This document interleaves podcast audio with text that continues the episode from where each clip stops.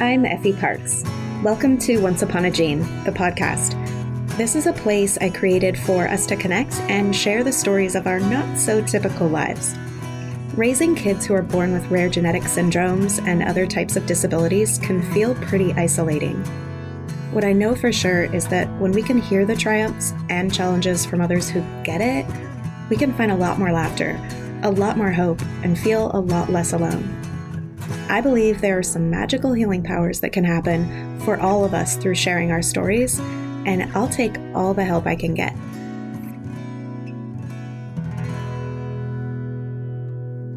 Hello, everyone. This was one of my very first episodes I recorded. I'm so grateful I got to meet Jessica. She is a very special person.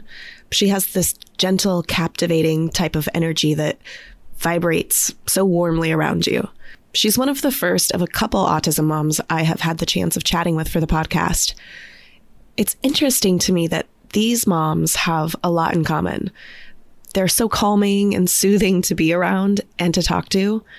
I don't know if they were divinely lucky to have these traits before they had children, or if they worked towards becoming such a grounding individual for these amazing kids. Either way, they inspire me, and I feel so lucky to have parents like this on my team.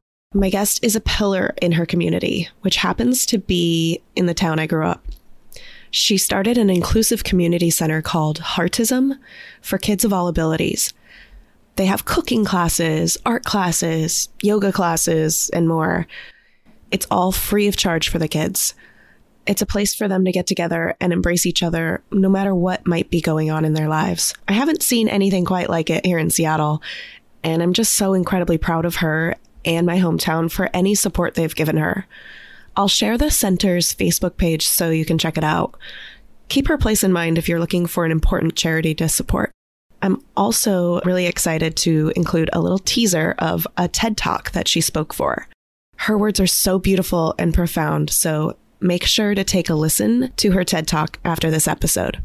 Here's my friend, Jessica Fitzpatrick. If we're taught to meet diversity with curiosity and kindness and an open heart and mind, we're participating in our own emotional evolution and that of our children. As children, we don't always understand how our actions impact other people. But as we grow and we learn and we do better, we can see the world around us become a better place. And in a world where you can be anything, be kind.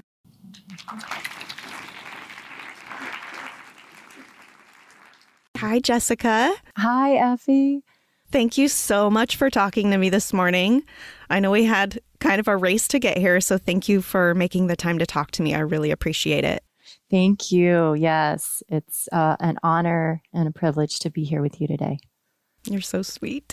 we we met earlier this summer at a mind body integration workshop with my sister Christy Foster, who will be on the show at a later date.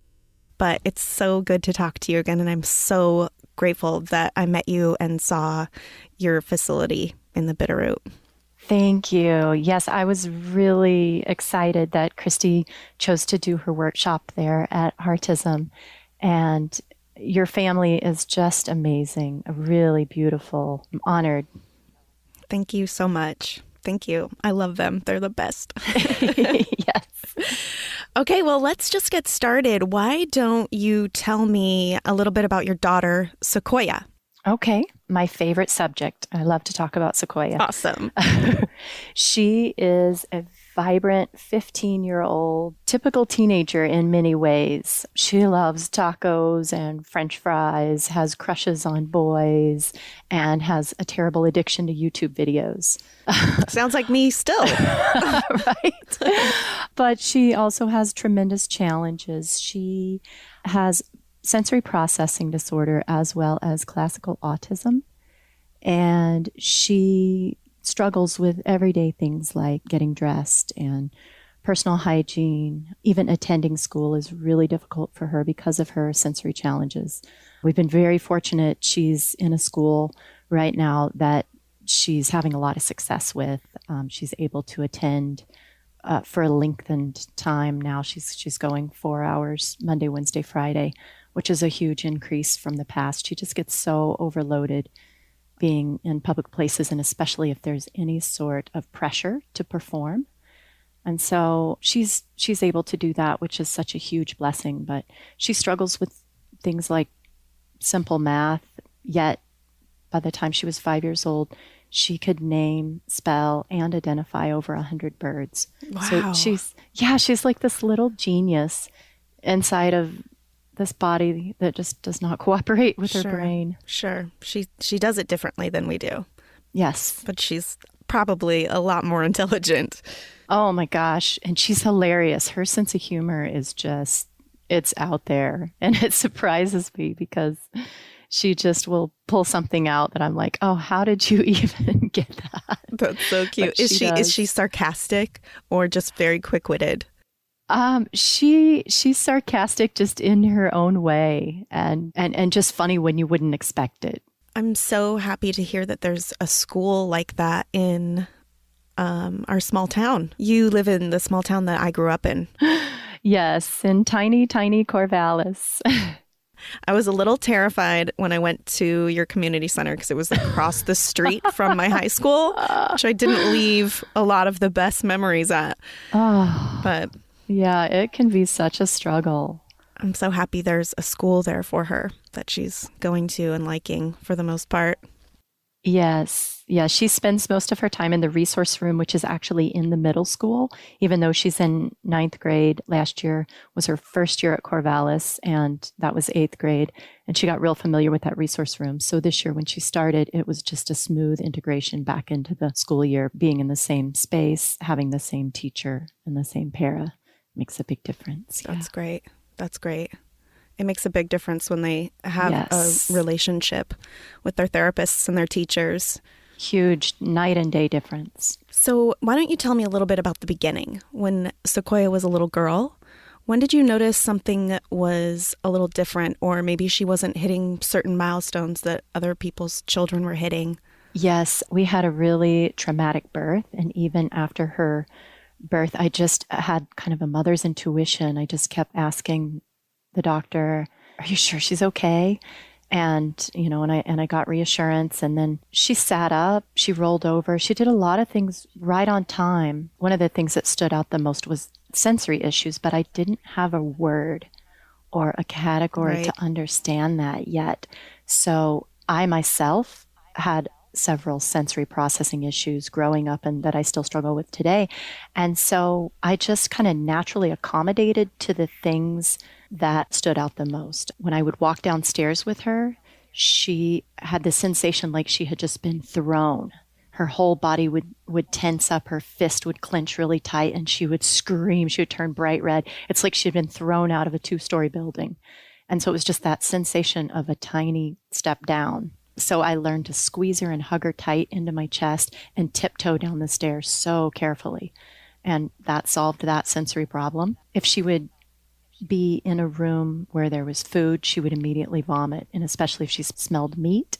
So she had a really hypersensitive reaction to the smell of food. And so I just learned to keep her out and away from the food. Couldn't wear her in a little pack while I cooked or prepared food. And so there were just certain accommodations that I made, but I really didn't think much of it. I remember when she was almost a year old, maybe nine or 10 months, getting close to a year, and I would clap. I would smile and clap, and she would just look at me really confused. And I was trying to get her to clap back at me. And she just looked at me like, I know you want me to do something, and I don't know what I'm supposed to do right now. And still, you know, I had taken her to the doctor. She was hitting the milestones for the most part. At 18 months, I was starting to get concerned because she couldn't walk. And we had a naturopath. I could tell he was a little concerned, but he said, you know, Sequoia's just Sequoia. I think just give her a little bit more time. And then by the time she was almost two, she still couldn't walk. And that's when we started. When We got the first diagnosis, and that was global delay because she wasn't talking very much either. Your pediatrician gave you the global developmental delay diagnosis? Yes. And then we started physical therapy right away. And the physical therapist was the first one to say, Do you know about sensory processing disorder? And I had no idea. And once I started researching it, I was like, Oh, wow, this is its whole thing. You know, this is the whole category of isms. and began reading books and understanding that piece and trying to help her integrate her sensory systems. And then by age three, we already had been working with a case manager through the Child Developmental Center. And she said, I think we need to have her in for an evaluation. And we actually went in for a, a cognition evaluation, and they were unable to do that test on her. And they switched gears right then and said, We need a team to do an autism diagnosis right now.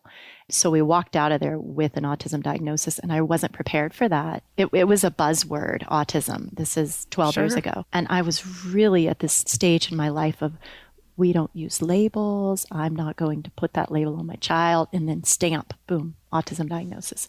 So it was a lot to come home with. And I wasn't prepared, but I'm really grateful now that she got that because it put us on the track of like, okay, here it is. Now, what are you going to do with it? Yeah, I mean, it takes some people years, even now with the waiting lists, to get that autism diagnosis. Right. And for us, it was just handed over. Ooh, that's intense. Yeah. And we lived really out in the boonies then. We were two hours from the Child Developmental Center, and we were an hour from Hamilton. That was the closest town that had a hospital, a school with special education services. There was a smaller town, Darby, but at that time they didn't have a preschool for special needs children. So we actually had to come a full hour into Hamilton to receive the basic services. And they were great, but they were minimal for what Sequoia needed. Did they do like the full, like 40 hours of ABA therapy 15 years ago? There, no, there was nothing like that. That didn't exist. No, we we had signed her up for preschool, a special needs preschool, and that was uh, kind of mainstreamed. It was five kids with special needs, five kids that were typical. So they had the peer model and a really fabulous teacher. And that was two hours. We attended two times a week for that first year. And then she got speech, physical therapy, and OT. And she got those two times a week. So she got less than 10 hours of any sort of therapy weekly. I mean, it, it was it was minimal. The next year, I actually moved to Hamilton and rented a space and kind of lived dually in Hamilton and in Sula, which was up in the mountains. Yes. But we kind of split time and, and she was able to attend four days a week. And so she was able to get a little bit more stimulation and, and therapy through that. But it still wasn't nearly the resources that she needed to, to help her rise to meet the challenges. Right. You're just kind of trusting your mama's intuition this whole time on basically just how to parent her on a daily basis and learning about all of this diagnosis. Yes. And one of the things that we discovered when she was five, we did the Play Project, which is basically a program that teaches the parents how to work with a child in a way that the child leads and the parents are following. So instead of mm. do this, do this, do this, it's all you show me and I'll copy what you do. And that she responded really well to. And so as a parent, I was very grateful for the play project and, and the people that did that because they came into our home. They videotaped That makes us. a huge difference. Yes, yes. They worked with us. They videotaped us working or playing with our child. And then they would give us a CD with commentary written out like okay here here I see that you're trying to show her how to do this puzzle but she's looking out the window talking about a bird that she sees out there.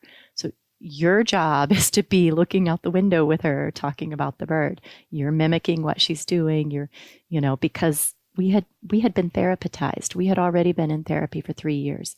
And the therapists were trying their best like get her engaged, teach her, you know, show her how to do this, this, and this. And so we're constantly trying to get her to do all these things. And she had absolutely no interest. Yeah.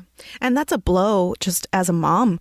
I know even still sometimes when I'm trying to teach Ford how to do something and he's not doing it, I can get discouraged. Definitely. And and it's hard when someone is coming into your home it's hard to trust them like okay i've been taught to do it this way now you're telling me throw all that out and learn this new skill but you know what it worked as soon as i was able to make that switch and say okay you are the leader then Sequoia was empowered and she was able to take me with her. Is that why you think she responded so well to it? It was maybe the first time that she got to assert some of her independence. Yes, and she could see that I was going to do what she did, no matter what she did. If she was beating on the walls, I'm right there with her. And so it just really helped to strengthen our relationship, even though we had a great relationship already, it helped to increase her trust in me so that then later, when I was showing her things, she would imitate me. And that's the whole point. It's, it's that relationship really deepening that connection. And proving that a five year old needs acceptance. They feel it, they know what it is. Yes and you got on her level. That is so cool. Thank you. One of the great things about um, her being five years old was I remember going into her kindergarten class. Sequoia does a lot of sign language still to this day, and her favorite thing, she loves to spell. She's a really good speller. So she would finger spell and instead of doing the sign for a word, like the word duck, instead of signing it, she wanted to finger spell it. So it's like D U C K. So that's that's how she would go through life is finger spelling everything she would see. So when it came time for her to go into kindergarten, I had talked to her teacher and said, Would it be okay if Sequoia and I teach the class the alphabet and sign language?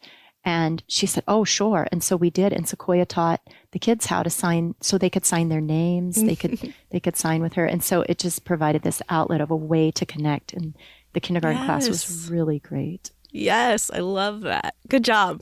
Mom win there. I think I'm going to do that in Ford's class when the time comes. nice. I think yes. that's great. Yes. Any way that we can find ways to jumpstart that connection with peers, I think is so important. It really is. It really is. Because kids aren't afraid unless you're afraid. You know, they're leading by examples of their parents. Yes, exactly. So let's go back to that sort of beginning diagnosis time for you as a mom. I know it was probably a relief in hindsight. Yes. But can you can you talk about the beginning for you, for what it meant to have your child have a diagnosis? Well, it was really difficult because there was already this uh, this undercurrent of struggle. You know, she didn't sleep through the night for her first three years. Sequoia would wake up and she would scream. And it's like she had night terrors, but she would wake up every two hours. And so after three years of that, I mean, I feel like I was kind of half crazy already and waiting and hoping for things to get better. And then it's like, boom, now we've got this diagnosis that's that's so heavy. You know, it's this stigma of, oh, like your whole life is is gonna be so different now. And and it really it was. I mean, I don't think I wasted a whole lot of time.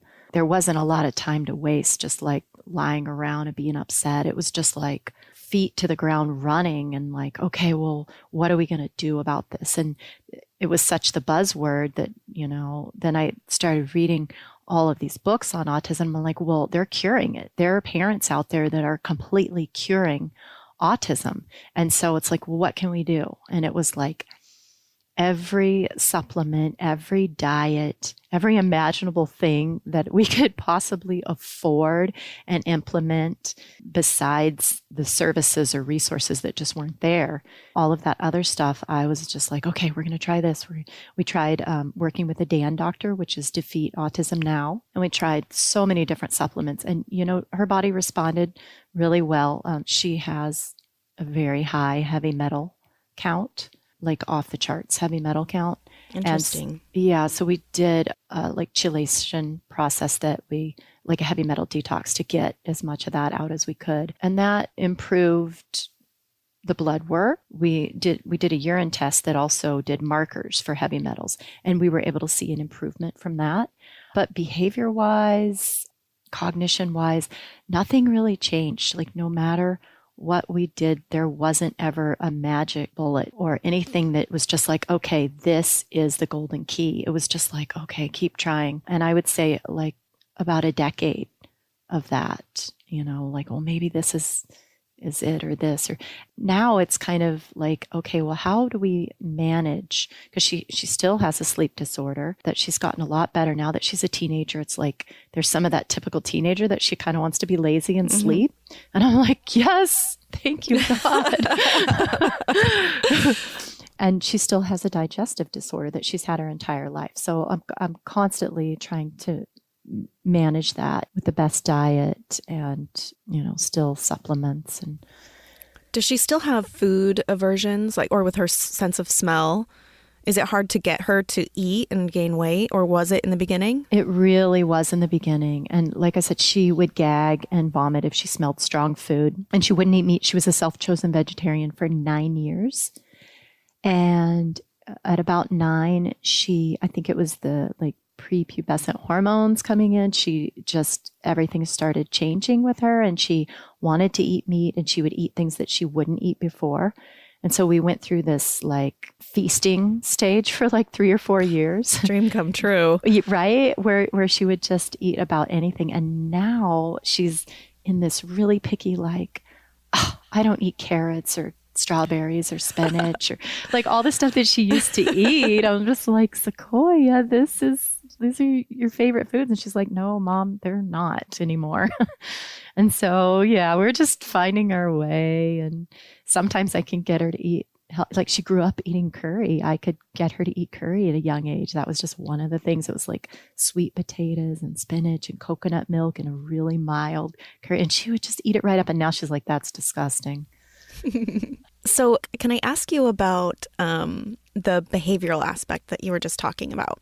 I've been kind of reading a little bit about autism, and it seems like there's maybe a new, I don't know if it's new, but a, a movement towards not correcting the behavior necessarily of people with autism, but kind of wrapping our arms around it and living with it Yes. More so. I, does that make sense? It does. And I, I, think you're speaking specifically to stimming, which is okay. uh, usually a person w- with autism's reaction to their environment when they get overloaded. So you may see like hand flapping or clapping or rocking back and forth, things like that. And that is their body expressing the emotion that they're feeling and, and a way for them to get the energy out of their body, that excessive energy that maybe otherwise somebody would say, Oh, I'm having anxiety right now, or, or I'm just feeling really uneasy, or, you know, to be able to vocalize it. That's them expressing. Or my daughter rocks back and forth when she's happy. So it's the emotion coming out of like, I like this. This is fun for me. And she'll, if she's getting really excited, you're talking about something that she really likes, she's rocking back and forth like, Yes. I love it. Okay, yeah. cool. I don't know much about it yet. You know, I'm I'm pretty new to this world still. So well, um, welcome. It's it's a great it's a great big world, and I'm really happy that you're taking time to learn about it and to embrace you. it and to sh- share it with others. Because the more people that know, you know, the more awareness that we're able to spread, then the more inclusive our communities can be. So when they see somebody with autism, they can be more accepting and willing to say, "Hey." You're just like me in so many ways and yes. how can how can we connect Yes. Not send that kid to the principal because they're disrupting the class by flapping their arms. But right. maybe everyone can recognize or join in on the excitement or yeah. whatever's being released. Uh huh. Or a teacher can say, Oh, I see that you need some movement. Would you like to stand up for a minute? How about if we all stand up and take a stretch or maybe jump up and down two or three times? You know, and, and if they don't want to go to that extreme, they can say, you know, oh, this child might need to take a walk out in the hall just to get some of that energy out and just help them continue that. So they're not sitting there just flapping, flapping, flapping, you know, if they would like to get up and move around in other ways. And to touch on on kind of a different form of behavior that, that comes with autism, Sequoia has been showing some pretty extreme self injurious behaviors over the last couple of years that I didn't see when she was a child. And that's really heartbreaking. When she's frustrated, she's not able to say, I feel frustrated right now. So instead, she just reaches up, grabs a giant handful of her hair, and rips it right out. And for the moment, that gives her like temporary relief from the anguish that she's feeling mentally and emotionally. And I just, you know, it's hard to imagine because it's like that is physical pain. And, and some people even hit their head on the wall or the floor to find this temporary relief from the emotional and the mental anguish that they're experiencing in the moment. And that's just a new behavior that it's like, wow. That's heartbreaking to is, watch. Yeah, this, and it's so hard. Uh, it just brings out the compassion in me. It's like, how do I help you? You are in so much turmoil and pain that you're willing to do this to yourself. How do I help you to alleviate some of that? So, is this coming more from the end of being nonverbal, or is this a very common trait with autism? It is pretty common, and and Sequoia is actually verbal. She talks. She's just not able to talk in sentences very much and express what what she really needs to communicate. She might be able to say one word of what she needs to communicate, but there's a whole story around that one word, and you as the person around her have to figure out what that is. Yes. and and a lot of our communication is nonverbal. So she may be showing you she is showing you with her body language in other ways what is going on with that one or two word phrase that she's able to get out. It's a it's a pretty powerful language. My son is also or he isn't also, but he's nonverbal currently. Okay, okay. But yeah, I mean, I feel like even when I meet other kids that are like Ford, I connect so much more easily with them when they're nonverbal now. Yes, there's because a different I, I can, language. I can hear it. You know, I can see it. I don't have a. I don't have that awkward moment of where maybe someone has a really thick accent and I'm like, what? What? I kind of just settle into it and I'm so comfortable communicating with them however they need me to do that. Yes, and that is really beautiful because it is a whole nother language. And it's like this universal language. We all have that ability. We're born with it. We we just lose it along the way if we don't use it. And so it's re- it's really a gift to have that ability mastered because you're thrown into life's situation where it's it's a skill that you need to develop that you want to develop to to connect with your child in the deepest way possible. I feel like even if you just relax and you are intimidated by the lack of speech, right. even just even just kind of relaxing into it mm-hmm. will kind of bring you there. Right, just pausing and feeling, allowing yourself to just feel for a moment and maybe even thinking like what is the general vibe here? Just what is this child trying to convey or what do I feel? In this moment. And I just watch people's face light up when Sequoia runs up to him because she just brings joy. She goes running right up to people she doesn't know, she's never met before. She doesn't care. Doesn't matter to her one bit. These social norms have no control over her. And she, anybody in the grocery store, on the street, wherever we are, she'll just go running up, oftentimes jump right inside their bubble. And the look on people's face, it's priceless. I'm just watching with a big smile. And usually I get this huge smile in return. Like people are just like, oh, like, who are you? You know, and occasionally there'll be somebody that it's just like, whoa, this kid's in my space and I am not digging on it. And then I'm, I'm mama. I'm right there to step in. And I'm like, hi, this is Sequoia. And she loves people. And, you know, and if I can tell they're not loving her interaction, then I just grab her hand and, and pull her away gently, like, okay, let's keep moving, sweetie. Yep. Next one. Bye yep. There's always somebody else, and, and I'm sure you're going to find a smile somewhere. Absolutely. Yeah. So tell me about your community center that you have in Corvallis called Heartism that you started. I would love to tell you about Heartism. I so. would love to know because I just got to see it and I was so I mean, I was so touched that you selflessly just put something like this together, and I don't know everything about it. My mom kind of told me a little bit. So please tell us what Sequoia has inspired. Thank you. That's what I was going to say. I wouldn't call it selfless because it's definitely like it benefits me so much because of Sequoia, but but it is Sequoia inspired. And uh, so five years ago, I started a nonprofit, Bitterroot Arts for Autism, and I started that under a larger nonprofit, Bitterroot Resource Conservation and Development. And they took on our project because they look at children as a resource. And boy, children are our biggest resource. I mean, more precious than gold. And so I was really excited that that they helped us to to get this project going. But I basically started BAA because I wanted to do art and different projects with the kids cooking and summer camps, all these different ideas that I had but I needed some sort of little funding source. And so I was like, well, if I have this, then we'll be able to have these different events at different places throughout the community.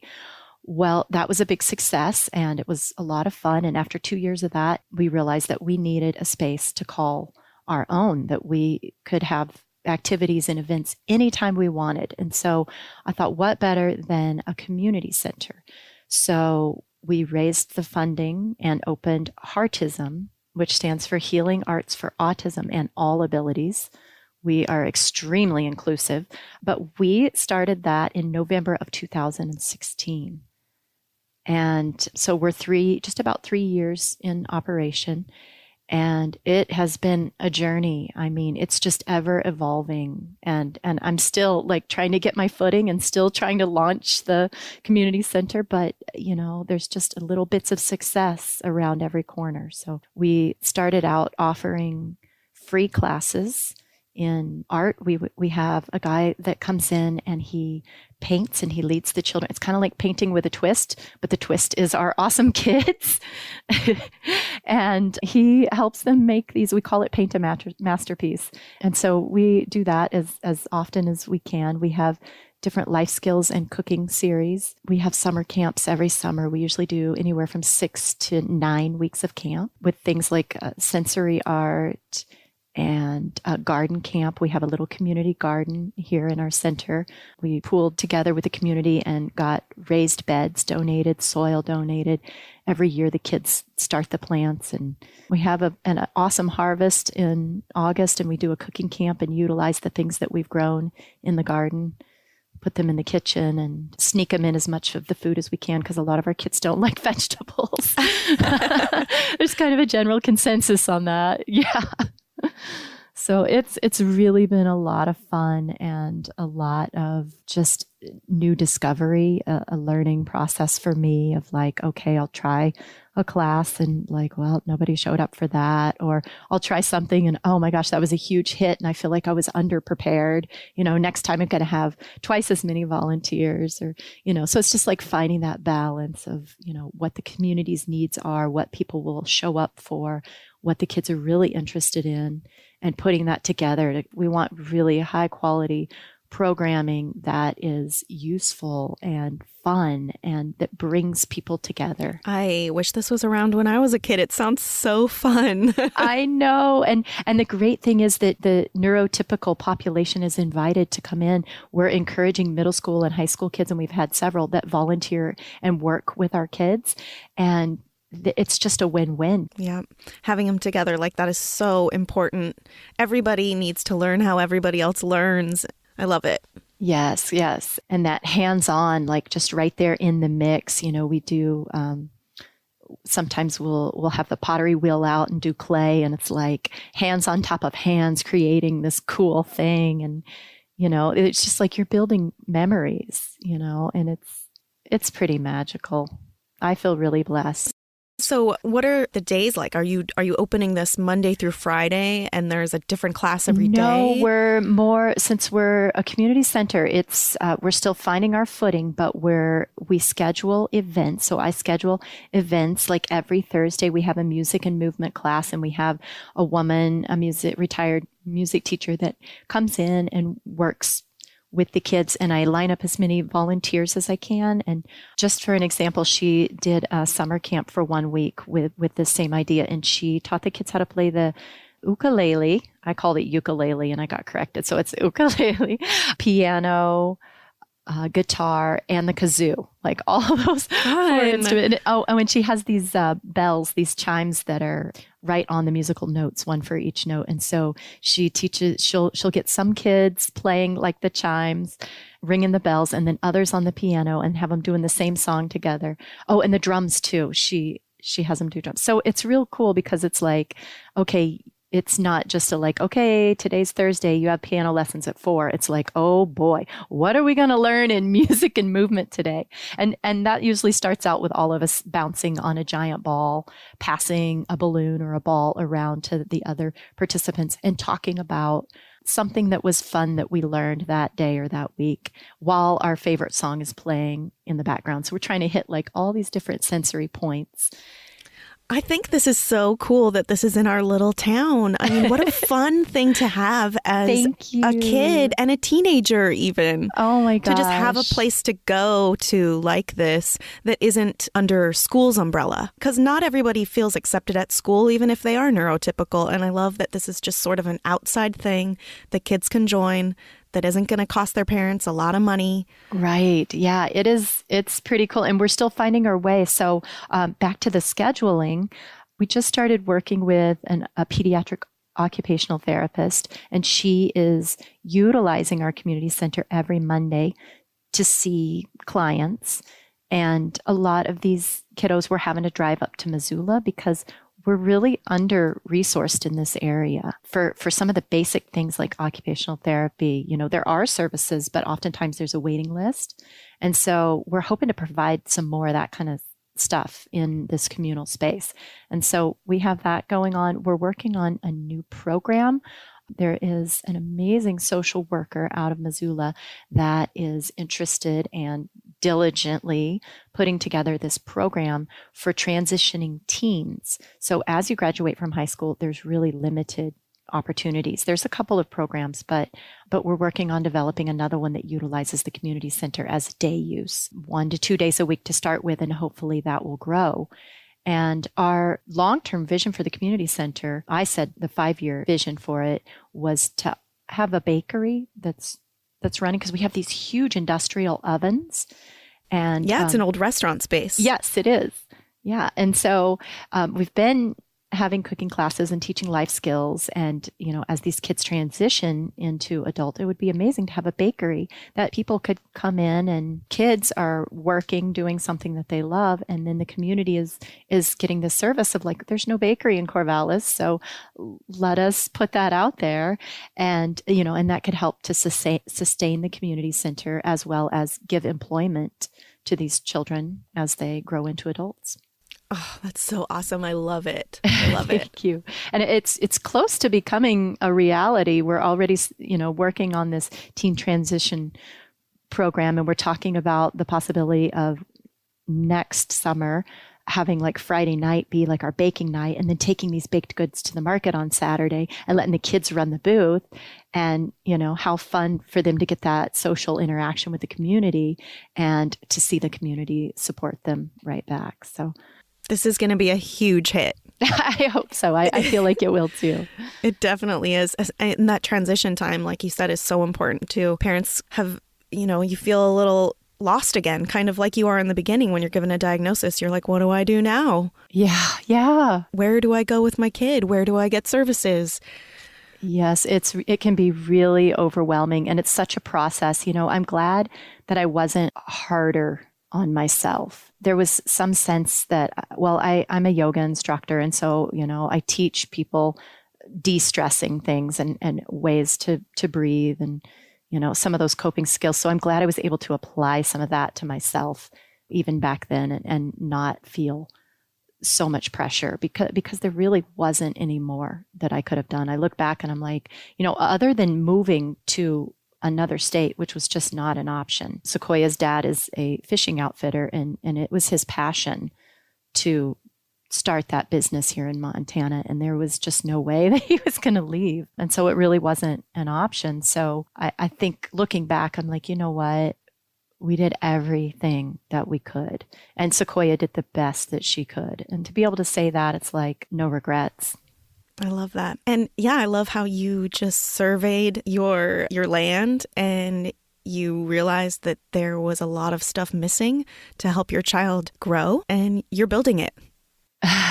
well, thank you. Yeah, I, you know, that's what we do as mothers. I mean, look at you, look what you're doing. And I'm sure you never thought you were going to be on this journey, yet here you are and you're rising to the challenge and you're helping to educate and share all of this knowledge, you know. Well, moms like you really inspire me. Thank you. I feel the same way about you. You're so sweet, Jessica. Mm. Um, it's true. Okay, you're making me cry. It's like the second. it's the second time I've cried a little today. oh boy! it's just Wednesday. No big deal.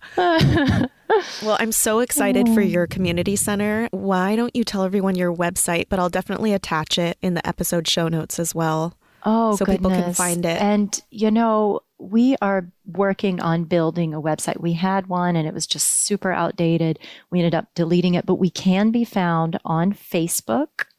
For those that are on social media on Facebook, it's Heartism, and that's Heart with a ISM and Community Center. And I post so much on there of the the videos from our classes and pictures from the kids and events coming up in our calendar and there's also a donate button for anybody that is feeling inclined. Um, especially to get that bakery going. right? We pretty much run off of donations and we try to offer everything free to the families or as free as can be. If there is a fee for something, we offer scholarship to counter that for families that aren't able to come up with it. But but yeah, we pretty much run off of donations and, and grants. And, and it's been interesting. We've found many opportunities for grants for programming, which is fabulous. So that's why we've been able to get some of this programming off the ground. But the thing that we've struggled with is there are not grants to pay operation costs. So like our rent and our bills and all of that kinds of things. It's we operate on about fifteen hundred dollars a month to to pay for that stuff, and it's all donation based. And so far, we're making it. You know, there's some times that I stress and I'm like, oh my gosh, I hope we get this. But we're looking pretty good just through the end of this year. And then after that, it's like, okay, well, I know it's going to come, and and just having that hope and faith and Yeah. Well, and hopefully a bunch of autism moms and dads are going to find you on Facebook. And maybe there isn't a, a wide enough net that you're catching in, in Corvallis right now. Uh, So I think this will just kind of help it grow. And you might inspire people from all over. Yeah, I would love that. My true hope is that this community center can be, in a sense, like a blueprint because there's no reason why we couldn't have community centers all over. And it doesn't have to be just for special needs, but that could be, you know, a special component of the community center. But I feel like community is so important. It it really is something that's missing for a lot of families, neurotypical and not. Sure. And and so yeah, I just hope this idea of, you know, creating sacred space for all of us is something that will spread far and wide. It will. And I do actually think that having a little bit of a focus on kids with disabilities and rare syndromes, I think it is important to include these kids outside of school as well. Yes. you know, where they don't feel forced or where they don't feel scared to interact and where they just get to be kids. Right. And that that like pressure, performance pressure is Yes. completely off. It's just Yes. like come and enjoy and play and be yourself and be celebrated for being yourself. Well, as if you're not already conquering one thing after another and doing it awesomely, you also you. did a TED Talk. I did. Tell me about your TED Talk. You were so good on it. I'm like, oh, I Oh, my miss Jessica. It was good to see your face. I Oh, liked watching thank it. you. Thank you. I, you know, I was really scared when the suggestion came up that I do it. And my first response was, no, pick somebody else. I can't do it. And I got pressure from friends like, you would be great at this. You should just do it. And nobody else has this message right here, right now. And so I don't know. I kind of sat on it for a few days and finally I'm like, okay, I'm going to do it. And so then I just had to get like psyched up for it. You know, I was like, okay, well, what? what all do I want to talk about? How am I going to, you know, so I kind of prepared it, you know, and, and lined it out like, okay, this is important, this, this, this. And, um, and I was really nervous. I, as I said at the beginning of this, I have my own sensory issues and, you know, and a little bit of a fear of, of being on stage and these bright lights in my face. And, but somehow, boy, I pulled it together and got through it. And You did I a was great job. Thank you. I was really happy. I felt um, this sense of like, oh my gosh, I did it, and I did it. I did it good. and I and it was so informative. I learned I learned so much. I love listening to people rather than reading blogs and things like that, especially when I get to see the emotion from a parent. Right. There there is something very compelling about that emotional component and especially to another parent. It's like there's this instant connection of like, "Oh, I feel you. I feel your pain. I feel your joys. I feel this whole roller coaster of life." Yes. I Well, maybe there's going to be another one in the future on um, starting a community center. Oh my goodness. Well, you know, I touched on that in the TED Talk, so I feel like I did a two in one. I'm good. see my resistance? oh, that's okay. You did awesome. Oh, I'll also you. link that in our show so everybody can see it.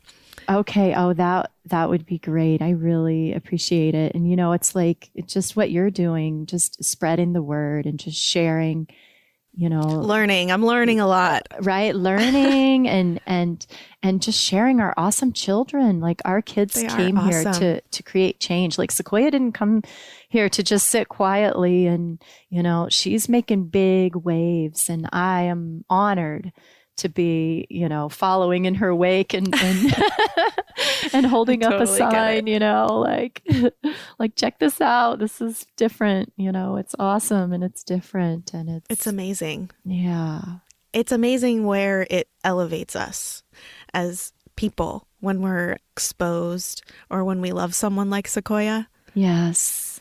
Yeah. You, You, just rise can't explain it. and you you rise to the challenge. It's like, boy, I never saw me being in this circumstance, but I wouldn't be anywhere else, you know? You do. You rise and you kind of hover over and you look down and you're like, oh, this view is so different.